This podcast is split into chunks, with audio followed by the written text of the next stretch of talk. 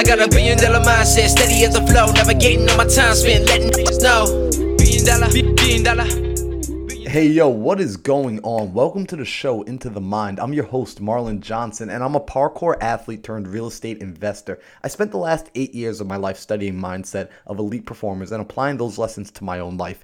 In my pursuit for success, I've sought out wisdom from mentors who are doing exactly what I want to do in all areas of life. So I've asked that they share their wins and losses with me, and in my search for those answers, this podcast was born. I wanted to share that valuable advice that I was receiving from successful entrepreneurs, investors, and world-class athletes. So thank you all for tuning in. This show is for free, and my guests do give their precious time to be here. So I do ask for something in exchange to show our thanks. I ask that the price of admission be you share this. If you get any value, you go onto your social media, you share it with your friends, you share it with your family, you share it with your coworkers, you share it with people in the streets. Look, my goal is to influence 1 million people to invest in themselves and to unlock their own potential, and I can't do that alone. Yo, hi, welcome back to Into the Mind. I'm your host, Marlon Johnson, and today my guest is Myron Golden. So this is really interesting. I actually came across Myron in the Clubhouse app. Seriously, just wandering around into a different room, and I heard the brother speaking, and it was captivating. I mean, you caught me. I stepped into the room. You were helping a young lady. You started explaining just different levels of value, and I just got hooked. I was immediately resonating towards you, went to your Instagram page, reached out to you in DMs, and just asked if you would come onto the show to deliver the value that I heard. And to be honest, as I started finding out more and more about you, I just couldn't believe that I had never heard of you before today. And it was, I mean, I went down a little bit of a rabbit hole these last 2 days, just like, oh my gosh, your resume. It's just, it's insane. So I'm excited to have you on the show today. Excited to have you share your story. I know if I haven't heard of you, there's a good chance my audience hasn't heard of you as well. So I really think people need to know who you are, what you stand for, and, you know, essentially what they can learn from you. So Myron, welcome to the show. Thank you, Marlon. I appreciate it, brother. And I'm glad to be here and glad to share some of the things I've discovered with the people who listen to your podcast. Yeah, absolutely. So check it out. I mean, as I started diving deeper, I really did start to find more and more about you. And I was really impressed. I mean, you've been on stage at 10X Growth Conference. You're a world-class speaker. You're a best-selling author. And you've done so much. I mean, where did this all start? Where did it all start? I think it just started just being just a regular guy. I'm the second of seven brothers. And our parents were hardworking, but never really, you know, made a lot of money. And they taught us how to work hard. And they taught us how to treat people good. And they made us treat each other good. And I think a transformational moment in my childhood for me with regard to entrepreneurship was when I was about 16 years old, all the way up from the time I was can remember till the time I was 16 years old, my dad worked for other people. And I remember him being frustrated a lot when he came home from work. And, you know, having seven children to feed and, you know, it's like a household of nine people and you're taking care of them on one income, that could be kind of challenging, right? And so I remember he came home one day when I was about 16 years old. He said, I'm not working for anybody else ever again. And I thought to myself, well, you got to have a job, don't you? But I remember that when he stopped working for other people and he started working for himself doing the same thing, he made way more money. In fact, I remember one time when I was about 17 years old, my dad used to take us to work with him when we were, from the time I was five till I can remember, I was well in my 20s, I'd go to work and help my dad do different jobs, right? And so I went with him one morning and he was unstopping a drain at a gas station. And we dug a hole in the ground and we were snaking it out with a pipe. And so we snaked it out with a pipe and it took us about 40 minutes, right, to unstop this drain, and he made $900. And I thought to myself, why would anybody work for somebody else? And so for me, that was a transformational moment for me in my life when I realized number one, you don't have to have a job. Number two, you can make more money running your own business than you can by working for somebody else. And I realized I didn't realize then, but I realize now one of the reasons most people make so little money is because they're selling their time to the highest bidder. And that highest bidder is selling their value in the marketplace and they're picking up the difference. So if my dad would have been working for a plumbing company, the plumbing company would have made $900 and my dad would have made maybe $75 or $80. And so that's what most people do. They sell themselves short by selling the value that they create to an employer instead of selling the value they create directly to the marketplace. See, that's really cool. And I appreciate you said that, right? The value they create, because I know personally, I had my own experience where the first time I essentially created my own marketplace, right? I created value. I'm in real estate investing, and I had created a margin, right? I created a spread selling a piece of real estate, and it was a $10,000 spread. And for me, that was a lot. It was huge. I was just, it feels like you make money out of thin air. And essentially that's what you're doing, because you're creating this value and then you're determining what it's worth. And then the marketplace either chooses to accept what it's worth or deny it. Exactly. So that's really cool, man. So, yeah. So now you've been essentially from that, right? You understand you can create value, you know, so yeah, where... And so when I came home from college, my first semester, for my first year in college, the first summer, came home, I needed a car. And so I did what our family had always done. I looked in the Paxton Herald, which is a local newspaper, and found a $50 car. Found a car, bought it for $50, went down to the DMV, got it licensed and insured, et cetera, et cetera. And then I drove that car around all summer, but I lived in Pennsylvania at the time, and I went to college in Indiana, and I knew that car was not going to make it back to Indiana. So before I went back to school, I sold it. But I didn't put an engine in it. I didn't put a transmission in it. I didn't change the oil. I didn't vacuum it out. I didn't take it to the car wash. Just drove. It was like a 1972 Buick Skylark, and it didn't even have any hubcaps on it. I just drove it around all summer. And before I went back, one of my friends offered to buy it from me, and he paid me $300 for the car. I'm like, I bought it for $50, I sold it for $300. And then for the next 6 or 7 years, I would buy old raggedy cars and either fix them up and sell them, or not fix them up and sell them. And that's how I made a living for the next 5 to 7 years. Wow.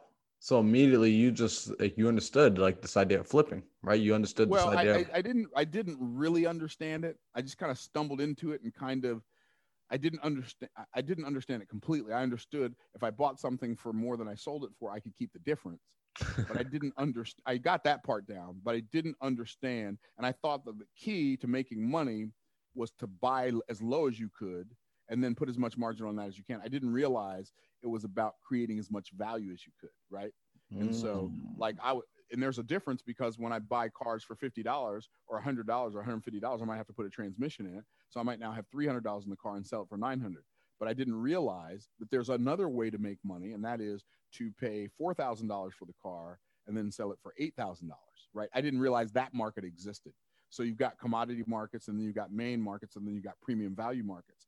I didn't realize back then that there were premium value markets. I didn't even realize there were main markets. I was just selling commodities, and I was making as much margin as I possibly could on the commodity.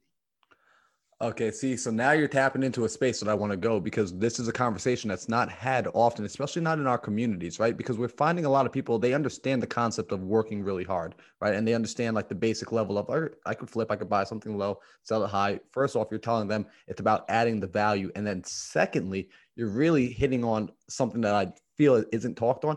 It's going into different areas of the game board, right? Yeah. It's going, yeah. You want to tap into a higher value market.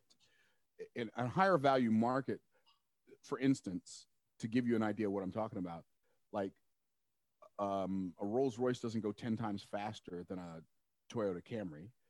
The air conditioner is not 10 times as cold. It doesn't get 10 times better gas mileage, right? It's not 10 times more comfortable.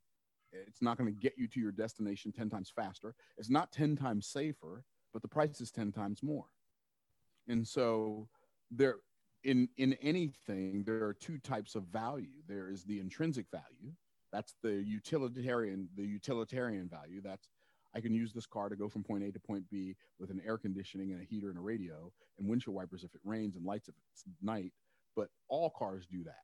So the thing that separates the value of a Rolls-Royce from the value of a Toyota Camry is not functional, right? It's not the intrinsic functional utilitarian value of that car. So that value, we think that the greatest value can be measured in utilitarian functional measurements, but the reality is the greatest value can be measured in ethereal, spiritual, esoteric, perceived values. So, for instance, I would rather, this is me, this is not everybody, right? I would rather go to Publix and buy my groceries and pay 3 times as much as I pay at Walmart, because the value that I get at Publix is like extremely good customer service. And I would rather pay more and have the service, the customer service, than to go to Walmart and have them hassle me to walk all over this big behemoth of a store, and nobody I'm asking even knows where to find the thing that I'm looking for. See, I don't, two things, like people who are premium value buyers, they don't want to waste time and they don't want to be hassled.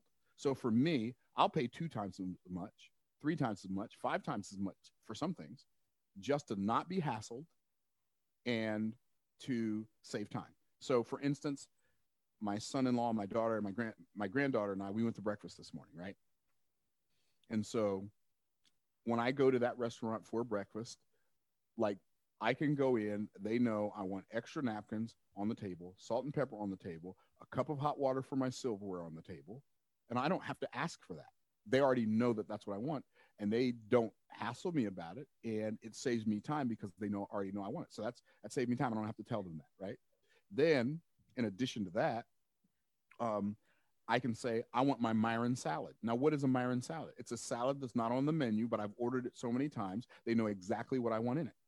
And so they bring me my Myron salad. And then when I'm halfway done with my Myron salad, I get my Myron coffee, which is not on the menu either, but they know it's exactly what I want. So we got done eating breakfast, and I don't usually look at the receipt, but I looked at it this morning, and breakfast came to $51 for me and my son-in-law and my daughter. It came to $51. And so a good tip is considered 20%, 22%. So that would have been $10, right? But one of the reasons I like the fact that they dote over me when I come in the door. Everybody says, hi, Myron, hi, Myron, hi, Myron, hi, Myron, whether they're serving me or not. Everybody wants to serve me because they know if they take care of me, I'm going to take care of them. So the server brought all our food out, and they got my daughter's food wrong, and she went back and took care of it. And then they gave it to her for free. So the bill came to $51, and I gave her a $30 tip, right? Why? Because I got the value I wanted. I wanted to be treated like I was important to them. They treated me and my family like we were important to them, and they got the benefit of that. So I paid more. Like, is breakfast really worth $81? Maybe, maybe not. Depends on what you want for breakfast. I want to be served. Like, I could eat breakfast at home. I could have eaten the same breakfast at home probably for $8, right? Maybe 12. But, and my daughter makes fun of me for saying this, but I like having people bring me my food. And it provides value to me because it gives me an experience, and it provides value to the restaurant because now they get to make some money. So everybody's happy. Well, I think that's like the most important thing, right? It truly is an exchange of value. You truly are giving them something, and they truly are giving you something. And I think that's something that a lot of folks don't necessarily quite see. It's that unseen value, right? It's that, like you're saying, that intrinsic value there. So that's really spot on. So you essentially now, right, you understand the value, you understand the idea of providing value, and you channel that into speaking and really also pastoring, if I'm correct, right? I guess you could call it pastoring from the standpoint that the word pastor means, or preaching, means feeding the sheep, right? So, but like my ministry gift would be pastor teacher, right? Because I'm a student of the Bible, and so I like to teach people the things that I learned, especially when I learn it. So what I do is I learn it, I practice it, I experience the result of that practice, and then I go share it with other people, right? So that's how I do it. I learn it, I experience it, and then I go teach the results of that experience to other people. So I teach the Bible. Like, I've got a Bible study group on Facebook, and we've got probably now 4,000 members in that Facebook group, right? Of people who want to hear me teach practical biblical principles about success in life. In fact, the Bible study group is called Bible Success Secrets. I have a membership site where people pay $27.99 a month to learn biblical principles of success from me. So, yeah, I do have that membership site, and I do have that Facebook group, and I do speak in churches all over the world. But here, because I have a business, my friend Bishop Wayne Malcolm over in the UK, for instance, when the world opens back up, he could say, hey, Myron, I'd like for you to come speak at my church. Great. And if he didn't know me, he'd say, how much do you charge? Because I have pastors that ask me, how much do you charge? I don't charge anything. I can come speak at your church for free. You pay my expenses and get me there. Pay my expenses while I'm there. I'll come for free. You don't have to pay me anything. If you want to give me something, you can. If you don't want to give me something, you don't have to. There's no stress in my mess. I've got a good friend who pastors over in Orlando, a couple of good friends that pastor over in Orlando, and I'll drive over there and speak for them because they're my friends, and I want to be a blessing to those people. I make money in the marketplace. I go out into the marketplace and shake the money tree. When I go and do ministry, I don't think there's anything wrong with people taking care of people who minister to them. I don't think there's anything wrong with that at all. But it's just, it's irrelevant to me. My pay is the work, right? So I turn what used to be my vocation into my avocation by having a business in the marketplace that people pay me for. And so when I go out into the marketplace, I teach people how to make money. Now, does it stand to reason, Marlon, if I said to you, I'll tell you what, if you give me $10, I'll give you $100. Is that a good deal for you? That's a great deal. Okay. So what if I said, if you give me $100, I'll give you $1,000. Is that a good deal? It's still a good deal.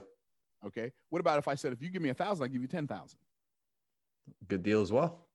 Okay. Well, let's do it one more time. You give me $10,000, I'll give you $100,000. Still good? Yeah. Okay. So you like all of those deals. You'll take any one of them. Yeah, they work. Let me ask you a question. Which one makes the most sense to you? Which one would be the most valuable to you? That $10,000 for $100,000. That's right. So the higher the numbers go, the more it makes sense it makes, right? So one of the reasons I'm able to be successful in business is because I find places in the market that are undervalued or skills in the market that are underdeveloped, and I teach those skills. And I know what those skills can produce, so I charge about 1/10 of what I think those skills could make an average person, not an above average person, about 1/10 of what I believe those skills could make an average person in 12 months. And so I am not looking to sell a Toyota Camry style training. I am interested in selling a Mercedes style training, a Rolls-Royce style training, a Bugatti Veyron style training, right? So I have three basic coaching programs. One of them is $55,000. Another one is $155,000. And the other one is $1 million. And see, what's beautiful about that is it's only for the people who it's for, right? If my wife were to say to me, I'm going to Walmart, would you like me to get you anything? My answer would be, no, I don't want anything from Walmart. And I'm not being snooty. I just don't like the quality of Walmart products. I would rather not experience anything than to experience Walmart when I'm experiencing a product, right? So I'm not a fan. There's nothing wrong with Walmart. It's just not my spot, right? And so I know that when I say, but if you ask some people, hey, I'm going to Neiman Marcus, would you like me to pick something up? They're like, I'm not paying as much money for something as it costs at Neiman Marcus, right? So different people value different things, right? And so for me, I value speed, convenience, and lack of hassle. I value, that's like, and freedom. Those things are like way at the top of my value ladder for my life, right? And so I don't want to have to be bothered by, like, I remember, I shouldn't tell this story, but I will tell it. I remember one time when I lived in Mechanicsburg, Pennsylvania, I was speeding. So I just want to make that clear. I was speeding. So I got pulled over, and this young police officer, looked like he was in his 20s. Do you know how fast you were going? I said, time out, bro. Let me help you understand something. Today, you're going to give me a speech or you're going to give me a ticket, but I'm not taking both. So you pick one. So he gave me a ticket because I don't like to be hassled.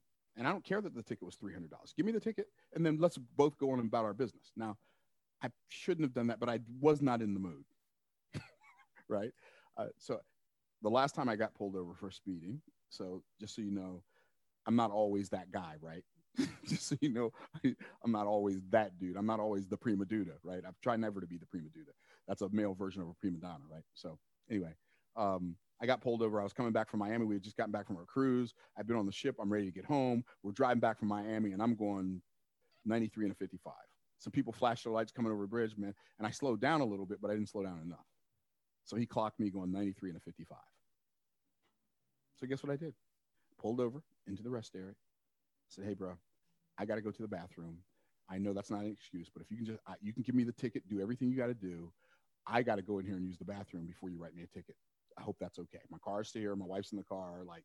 But I got to go to the bathroom, bro. or otherwise, this is not going to be fun for anybody, right? So he's like, okay, go to the bathroom. So he came back out. He gave me a ticket. Cool. But guess what I did? And not that anybody cares about this, but like, I'm like, I wonder what would happen if. And so I was in Dade County, Florida, right? So I said, speeding ticket lawyers in Dade County, Florida. Found one, called him up.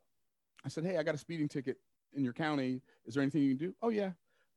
Just send us a text us a picture, or email us a picture of the ticket, and pay us our fee, and you won't get any points. You might still have to pay the ticket, but you won't have to go to court, and you won't have any points on your license. Okay. How much do I send you? I'm expecting them to say $300, $400. They said $70. I don't want to let me get my credit card out. $70. Didn't hear anything for a couple months. About 4 months later, they sent me an email. We did a great job for you. You don't owe any money. The ticket got dismissed, and you didn't get any points on your license. Wow. Cool. So like most people don't know that exists. So I figured I'd just throw that out there in case that helps somebody other than me who from time to time tends to drive faster than they should. And I don't always speed, but sometimes if I feel. But you know, it's valuable, right? And you're showcasing something really valuable here, which is you value your time, right? Time is very valuable, and it's probably the most important commodity out there. It's the most important asset we ever have. People say time is money. No. Time is way more valuable than money. Yeah, it's the one thing you spend that you don't get back. Exactly. You know, so first off, that's why, one, I appreciate you for making the time to be here today. I seriously do appreciate it because you do have a lot of value to share, and you coming on is really important. So something I actually came across was you had an iTunes podcast, right? Bible Success Secrets, right? And I was listening to it, and man, you are like on fire when you speak. Like you seriously, like you're very infectious where I was like, you know, let me just listen to a little bit of it. Last night, man, you almost kept me up all night listening to that stuff. I was minding my own business, bro. I don't know who kept me up all night. Like, no, seriously, my own business. You know? Seriously, man, you come in there and you drop value, and like it's stuff that, you know, I think people need to hear, because even before you came on to the show, you asked me, you said, hey, is it cool? Like, because you're like, I can get into the word a little bit. And I'm like, man, that's awesome. Every business principle I teach, every life principle I teach, it came straight from the pages of scripture. And and I'm not trying to get somebody to believe the Bible. I'm just I can only come from where I come from. Right. And so, but what I am doing is I'm saying, hey, you don't need me. I am not the source. Right. Like when I turn on my spigot in the kitchen and the water comes out, the sink is not the source.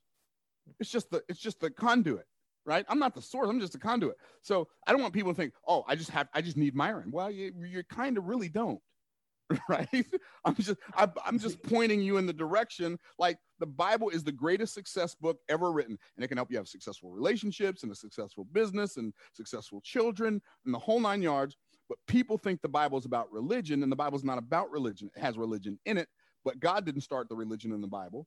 Satan started the first religion in the Bible, and every other religion came from that religion. And God, the Bible is not a book about religion. The Bible is a book about a king, a kingdom, a royal family, and the culturalization of a foreign land. And so if you are a man, God is a king who wants to make you a king. If you're a woman, God is a king who wants to make you a queen. And he wants you to give you an assignment to rule over. And he wants you to rule over that assignment with absolute authority. And if I'm under the authority of my king, like if I'm yielded to my king and my assignment, then my assignment has to yield to me. That's like the greatest success principle ever, because authority is always an alignment issue. And maybe if what you're working on is not working for you, maybe it's a possibility you're out of alignment. Man, you were spot on there. I mean, and that's something you don't hear a lot of people say, right? That first off, that the Bible is not necessarily the religion, because it teaches us the church is within us, right? The church is within the body, the church is within man and woman. And right. But Jesus didn't say seek ye first the church of God and his righteousness. He said seek ye first the kingdom of God and his righteousness, and all these things shall be added unto you. But most people don't know what the kingdom of God is. And if you don't know what it is and you're seeking for it, when you find it, what's going to stop you from continuing to look for it? Because you won't even know you found it when you found it if you don't know what it is. Does that make sense? No, I mean, that makes a lot of sense. It's the sense of like, how would you know? It's if you don't have the awareness for knowing what you're looking for, right? You can pick it up. It could be in your hand, and you just kind of put it back down. You place it back down, and you didn't realize you were holding the diamond. Right. You just thought it's a shiny rock. You keep looking for the same thing you already found. But the kingdom of God, like the scripture is clear, I believe. It doesn't say it in these words, but I believe the scripture is clear on what the kingdom of God is. And it provides, like, seeking first the kingdom of God and his righteousness provides purpose in life. It provides fulfillment. It provides happiness. It provides prosperity and protection and the whole nine yards. The whole thing's wrapped up in the kingdom. What is it? So if I may be so bold, what is the kingdom of God that we're supposed to be seeking? I'm seeking, it means I should seek to yield my life to God as the sovereign king of my life. And then once I do that, I get to rule over my assignment as the sovereign king of my assignment. And then I use that assignment that I rule over to serve everybody I come in contact with. That's the kingdom of God in a nutshell. And so, like Solomon prayed when God said, I'll give you anything you want. He said, dear Lord, give me the wisdom to do the thing you put me on this earth to do. Be yielded to you, right? To do the thing you put me on this earth to do in a way that pleases you, but yet serves the people you put me here to serve. So I know I am here to do two things. I am on this planet to do two things. Please God, serve people. My brother Rob is in here right now in the same room. I am here to please God and serve him. You're here right now via this interview. I am to please God and serve you. Your people who are listening to this right now, I am to please God and serve them. When I go downstairs and I see my wife and my granddaughter, I am to please God and serve them. When I see my son and my daughter, I'm to please God and serve them. When I go to a restaurant, my purpose for being on this planet is to please God and serve other people. And if I can do that, I don't even have to worry about how they're going to treat me. That's spot on.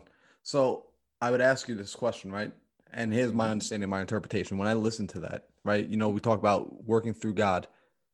I would say our connection to him, right, and our relationship builds through him, and it's seen and alive through the mind, right?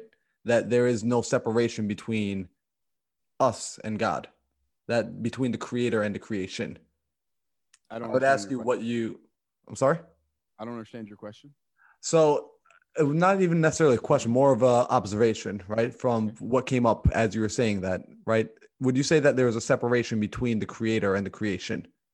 I would say there was not originally a separation between the creator and the creation, but there became a separation. And the reason that there became a separation is the same reason that creates separation today. And that is that God is a king who wants to make you a king, but there's another king who's not really a king, but he's the quote, little G God of this world. That's Satan. And he's a king who wants you to yield to him. And when you yield to him, he wants to make you a slave. So there's a good king who, when you yield to him, he wants to make you a king. And there's an evil king who, when you yield to him, he wants to make you a slave.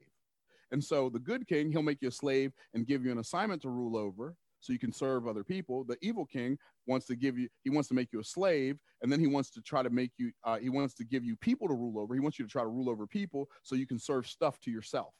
And then at the end of that, he wants to kill you. So the evil king is a king who wants to make you a slave, who rules over people and serves stuff to yourself, and then you die. The good king wants to make you a king who rules over an assignment, use the assignment to serve people, and then he gives you eternal life. But he doesn't give you the eternal life because of the work you do. He gives you the eternal life because you trust his word, because he is the God who cannot lie. And when you trust his word, you have to see, people say, well, it's fascinating. I not to turn this into a God conversation, but to me, all conversations are God conversations because only spiritual beings have language, right? And there will be people who will disagree with what I'm about to say, but that's okay. See, I can disagree with people and still get along with them. So everybody can't do that, right? So what's fascinating is that God is the ultimate being. He is the supreme being, right? I'm not the supreme being. You're not the supreme being. I mean, you're a nice guy, right? You live in New York. If I came to your house and I knocked on the door and you opened the door and you saw it was me, you're like, Myron, what's up, bro? Come on in, right? Right? I mean, pretty much be the conversation, right? Absolutely. Right? But what if you caught me trying to climb in your kitchen window at 2:00 in the morning? Would I get the same greeting? Probably not. Definitely from a New Yorker? Oh, no, sir. But hey, you let me catch somebody climbing in my window. I'm gonna wait till they get in there, and then it's a wrap, right? Okay, that's all I'm gonna say, right? So no, that's so. Think about how arrogant it is for us as human beings. We have approved ways for people to come into our environment, but God the supreme being has to accept us any way we choose. It's hideously arrogant for us to conclude that God has to accept me my way. If God has to accept me my way, then I am the God of my God. So either I like, if I'm going to do something, I got to find out what he says. I love what my daughter says about the Bible. Like, I believe the Bible is the word of God, right? So it can, and if you want to understand the Bible, you have to start with the fact that it can never say what it's never said, and it can never mean what it's never meant. I can't make up a meaning and then just insert it into something that's eternal and then expect it to be true. It doesn't work like that. It's like trying to deny gravity. I'm going to disprove gravity. I'm going to jump out of this airplane without a parachute. No, you're not going to disprove gravity. You're going to illustrate it. Man, you really just hit home on some things. I mean, you just got the brain spinning a little bit, and that hit home. I mean, it's essentially what you just said, right? I can't walk into his house because essentially it's his house. Right? I need permission. I have to knock on the door. I have to figure out, hey, what are the rules and regulations to stepping into your domain? And there's one rule. There's one rule. Oh, here's what it says. Yeshua said, Jesus the Christ said, I am the way, the truth, the life. No man comes to the Father but by me. That means your church attendance is not going to do it. Your baptism is not going to do it. Your religion is not going to do it. I don't care what religion it is, not going to do it. There's only one way to come to the Father, and that's through the Son, period. And by the way, that's how it's been since the beginning of time. I don't even want to go back. If you go listen to my podcast on the covenant, right? And when you hear the podcast on the covenant, that's not some new thing. That was prophesied in Genesis chapter 15, the first book in the Bible, that Christ was going to die on the cross for our sin. This is not some new thing, right? And my good works aren't going to undo my bad works. So me doing good works is not going to make me accepted to God, before God. Only me trusting the good works of Christ are going to make me accepted before God. And what's interesting, right? And this is what I like, because you said this earlier, and I like that you really do drop the truth, right? And you are transparent with it. You said, you're not going to find it through me. Like, I don't need Myron. No one needs Myron to present it, but you do need a relationship with God, with the Bible, with Jesus on your own. So you may facilitate the start of that process, but ultimately you're only getting them started. You're pointing them in the right direction. That's all I'm doing. It's that way, right? It ain't this way. It ain't this way. It's that way, right? And so, what's fascinating? Here's what's cool. Your podcast is called Into the Mind, right? So what's fascinating? I was out to dinner with a bunch of folks last night. And there's this one guy there, and I won't mention his name, but he's made millions and millions and millions and millions of dollars. He's like, man, I'm just so, oh man, it just drives me crazy. I make all this money, but the answers that he's looking for, he refuses to accept, right? So if I said to you, Marlon, I'm going to ask you a question, and you can't say 4. Like, you can't, the number 4 is not a number. You can't say 4 or anything that equals 4, okay? Okay. And if I'm going to ask you this question, I want you to give me an answer, right? But you can't say 4. What's 2 plus 2? 5 minus 1. No, that equals 4. You can't say that. I can't. Okay. What's 4? What's 2 plus 2? I can't. Here's my point. That's right. Here's my point. If you're unwilling to accept the only answer that's truth, there is no answer. Does that make sense? Yeah. No, I mean, there's no other substitute at that point. Yeah. So if you're saying, well, I want it to be something else other than the truth, there's nothing left. There's nothing left. So your podcast is called Into the Mind. So let me give your listeners some mind tools that God gave us from the very beginning. Will that be helpful? That would be extremely helpful. Please. Okay. So we're gonna go into the mind, because you were talking about being connected with God. So I'm gonna show you how this thing works from the very first chapter in the Bible. I really need to write a book called Success Principles from Genesis Chapter 1. It'd probably be 700 pages. Like, I'm not even exaggerating. It would probably be 700 pages. That's how much it's like. It doesn't stop. It just keeps on going, right? So here we go. I'm gonna begin a statement. I want you to give me the last word. You ready? Okay. God is everything. Everything. Perfect. Okay. And if I said that to somebody else, they might say good. And if I said that to somebody else, they might say omnipotent. If I said that to somebody else, they might say holy or righteous or just or omnipresent or omniscient or the beginning and the end. Who knows? They might say all kinds of things. But here's what's fascinating. Did you ever stop to think, what is the first thing that God tells us about God? That he is. Wouldn't you agree that whatever the first thing he tells about himself, that would be a pretty important thing for us to know? I would agree. Okay, here's what it says.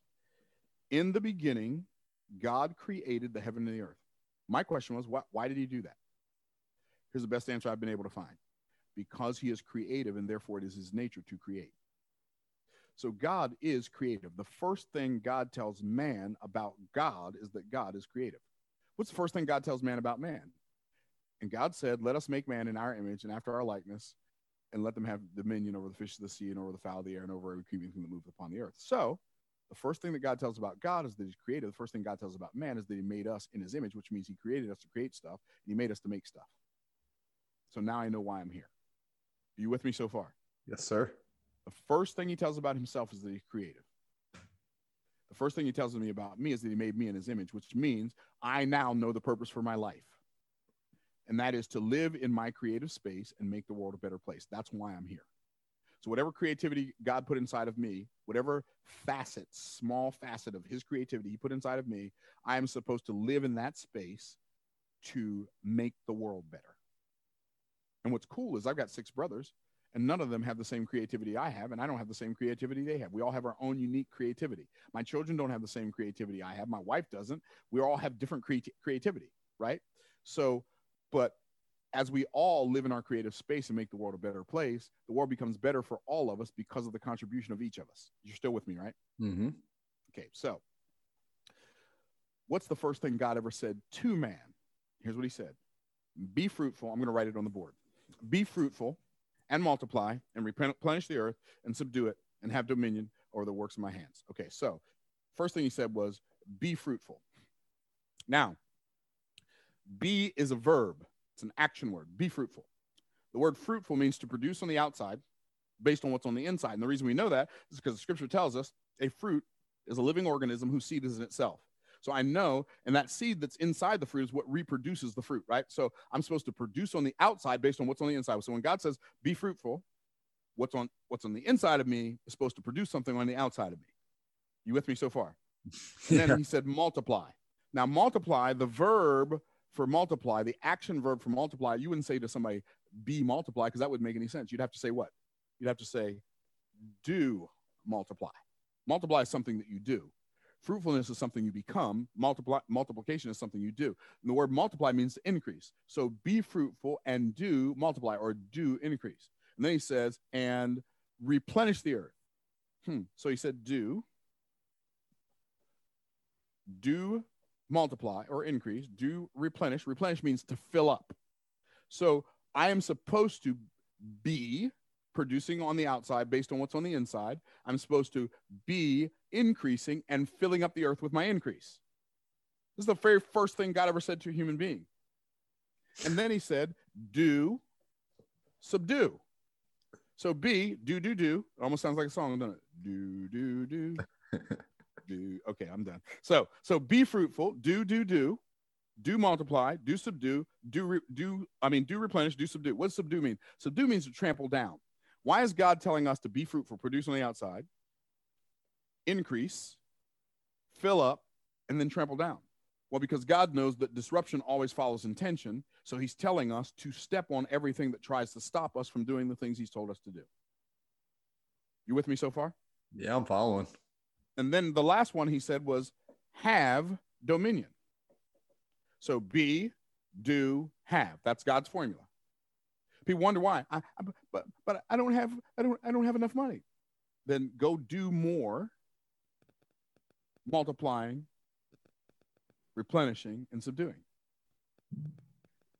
Go increase the value you share in the marketplace. Go fill up the earth. Go fill a hole in somebody else's life.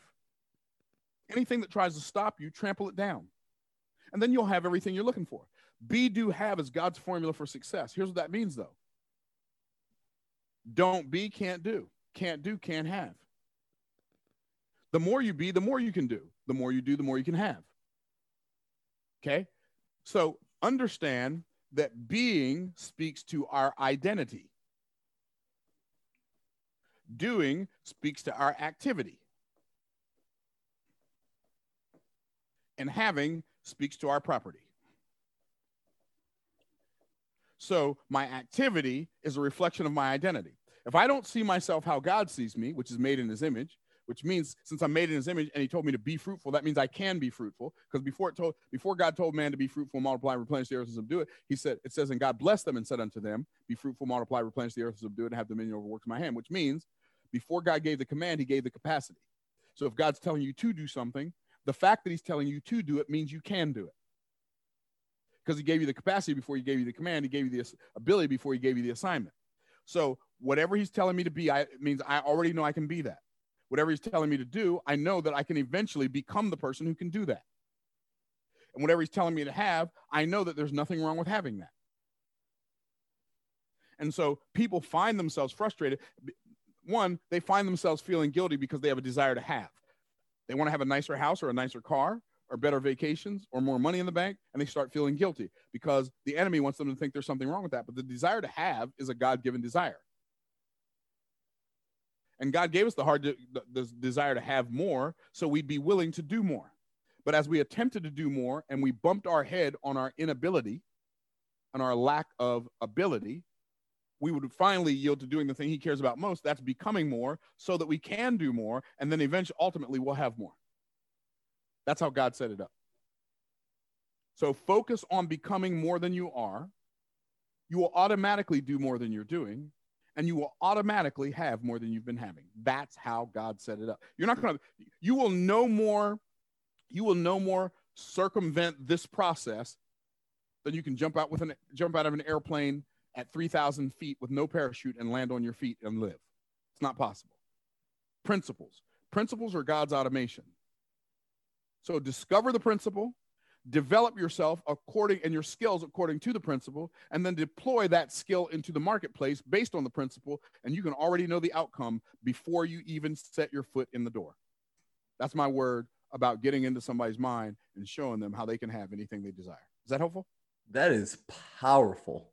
I truly want people to go back and listen to that over and over and over again and repeat it until it sinks in. Because like you said, you cannot step away from that. Yeah, right? You won't shortcut that process. No. Because it was here before you got here. It'll be here when you're gone. Wow, that's powerful. I mean, seriously, like that alone, thank you. That is golden nugget on top of golden nugget right there. And essentially it's gravity right there, right? You could have no understanding or comprehension of gravity. It doesn't stop you from being held to earth. Exactly. Yeah. Whether you understand it or not, it still applies to you. It's God's automation. It's automation. It automatically works like this every time. The more principles we can discover and the more that we practice developing skills that align with those principles, the more successful we become in anything. That's how life works. So that's one thing you said right there that I really wanted to grab hold of. You said the more that you find these skills that align with, essentially align with you. The more we develop the skills that align with the principles. The principles, okay. So the principles already exist. See, if you work with principles, principles work for you. But if you work against principles, principles work against you. That is a battle you can't win. So you might as well discover the principle, and then you develop your skills according to the principle instead of spending your whole life trying to change the principle. And when you do that, then the principles will go to work for you. And it's automatic. Like people think I'm smart, and I'm not stupid, but I'm not really that much smarter than anybody else. I've just been practicing principles contained in scripture for decades. That's the difference. Like the Bible, most people see the Bible as a book of religion, so they read the Bible and have a religious experience. I see the Bible as a book of principles, promises, patterns, precepts, prophecies, prayers that give us the ability to make predictions about outcomes in the future that allow us to position ourselves on the path of a predictable outcome. And that is literally how we experience prosperity. It's not magical, it's practical. I love it. This is the sort of Bible like understanding or breakdown that I wish we had growing up, that I wish I had growing up. I wished I had it growing up. Like, so I'm grateful that you're out there sharing it. I mean, the podcast was already on point. Now the Facebook group, definitely. It's funny because I saw you on Clubhouse too the other day. I was in the middle of work, so I couldn't stop to take a break. But I saw that you had, I think it was about 5:30 or 5:45, you were running a practical breakdown of the Bible. And I was just like, this guy's onto it. Like, this guy's spot on, you know? Right. So it's like, this is a message I want to spread, especially, you know, not for nothing. coming from you, coming from the message of being a black vessel, right? I mean, just coming from our community, you know, I personally don't really see color, but there is something about seeing someone that's like, you can relate to, someone that you look like. And I'm saying like, huh, you know, this guy looks like me. This guy looks like me in the future. You know, I want to listen to what he has to say, you know, because he's elevated himself to a certain point. So I appreciate that you would take your time to essentially put yourself there to become that beacon for some people so they can find it for themselves. Absolutely. My pleasure, bro. So yeah. I appreciate you inviting me to your podcast and then being so understanding of the fact that I just missed it this morning. I'm in my pool up to my neck and my alarm goes off. I'm like, what's this? Podcast interview? How did I miss that? And I'm like, I'm up to my neck in 60-degree water, right? Because I do cold plunges. And I'm like, well, I gotta figure out how to reach this brother. And so I just came up, I called you. And so I'm glad we were able to work it out. I've got a mountain of work in front of me today. I'm sure you do too. Absolutely. So I appreciate the opportunity to share with your listeners. Hopefully it helps somebody. Myron, hopefully somebody's life will be impacted in a positive way. Myron, before I let you go, for people that want to get in contact with you, where can they find you? How can they find you? Where should they go? So if you go to MyronGolden.com, it's got links to my Instagram and my Facebook and my Twitter and my other stuff. And you can get a free copy of my book. There's a link to that. You can get a free copy. You just pay $9.99 shipping and handling. My Bible Success Secrets Facebook group, or if you'd rather go on Instagram, I'm on Instagram at Myron Golden. I've got a link tree on my Instagram. So yeah, live your best life, and your best chance at living your best life is to follow God's principles, because absolutely, they will work for you if you will work with them. So absolutely. So Myron, thank you so much. I appreciate the time. Thank Guys, I'm gonna have the link below. All right, brother. Appreciate it, man. Rest of the day. Okay, guys, so I really hope you enjoyed that interview. Once again, I ask that if you receive any value at all, I mean anything, if one thing stood out to you, leave a comment below. Let people know what that thing was. Let us know what it was. We do read all of the comments, and absolutely share this with a friend. That is how we help each other, okay? The best thing you can do is pass on knowledge and information that's helping you grow. Send that out to your friends. Help them grow. Build your network and build your power team. Let's all get this together. So I want you guys to click that share button, click that like button, subscribe, make sure you're here for the next episode. And remember that the greatness is already inside of you.